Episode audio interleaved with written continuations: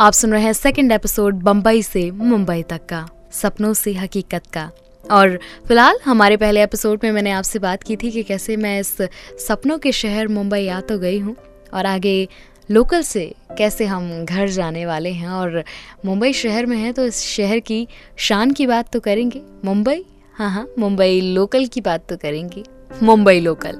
एक ऐसी ट्रेन जहाँ हमको पता ही नहीं चलता और कुछ धक्कों में हम बाहर और कुछ धक्कों में हम अंदर चले जाते हैं। ऐसे ही कुछ मेरे साथ भी हो रहा था। मुझे लगता है कि ये जो कहावत बनी है ना कि लड़की ट्रेन और बस, एक जाती है तो दूसरी आती है। ये शायद मुंबई लोकल को ही देख के बनी है। पता है आपको, यहाँ ना लंबे सफ़र जैसी कोई खास बातचीत नहीं होती लोगों में। लोग कहते हैं कि बयां करें तो पता चले कि खुश हैं या परेशान।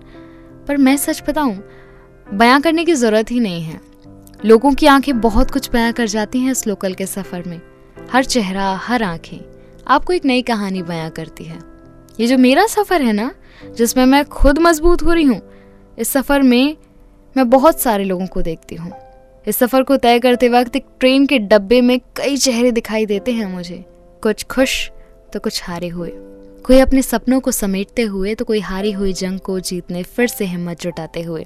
कुछ उस वक्त में आने वाले कल की सोचते हुए तो कुछ उस वक्त में उस पल की और कुछ बीते हुए कल की। उस कुछ वक्त में जहाँ लोग सिर्फ़ वो सफ़र तय करते हैं तो हारे से होते हैं। पर जैसे ही अपना स्टॉप आता है, अपनी ज़िम्मेदारी अपने कंधों पर उठाए फिर भाग चलते हैं।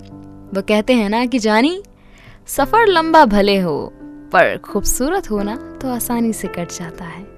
पर मेरा ये खूबसूरत सफ़र थोड़ा सा अजीब हो रहा था, क्योंकि कंधों पर बैग था, बड़ा ही भारी सा और एक हाथ से लटकी हुई खड़ी थी मैं। बट स्टिल यू नो इस भीड़ में मैंने देखा कि लोग अपने सफ़र को खूबसूरत कैसे बना रहे थे, पता है? अपने ईयर प्लग से। कभी कभी ना मुझे पहले लगता था, यार, ये ईयर प्लग्स कितनी गंदी चीज़ है। लोगों ने बात करना ही बंद कर दिया है। अब ऐसे इग्नोर करके चले जाते हैं अपना ईयर प्लग लगाए रहते हैं। लेकिन पता है, ये ना बहुत अच्छी चीज़ भी है। मैंने देखा है, हर उम्र के लोगों को उस लोकल ट्रेन के डब्बे में ईयर प्लग से अपनी पसंदीदार हर उस गाने को सुनते हुए, गाने की हर हँसी, हर दर्द को, एहसास को महसूस करते हुए। तभी देखा है एक जिम्मेदार माँ को अपने बच्चे के साथ ट्रेन में चकली चूड़ा बेचते हुए। तभी देखा है कुछ भगवान के प्यारों को दुआएँ देकर पैसे लेते हुए। इस एक सफ़र ने मुझे कई सारी चीज़ें महसूस करा दी थी, पर सबसे ज़्यादा महसूस कराई थी गर्मी और थकावट।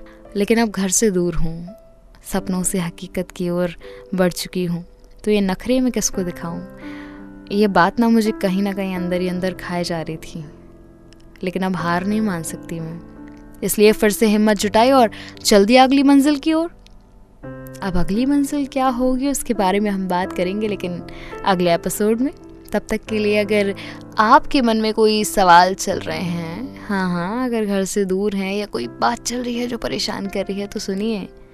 जैसे मैंने कहा था कि जानी, सफ़र तो लंबा होता है, बट हाँ हाँ खूबसूरत बनाने का ज़रिया आपको आना चाहिए। तो ज़रिए की खोज में निकली और बस अगले पॉडकास्ट का इंतज़ार कीजिए और खुश रहिए। बाय।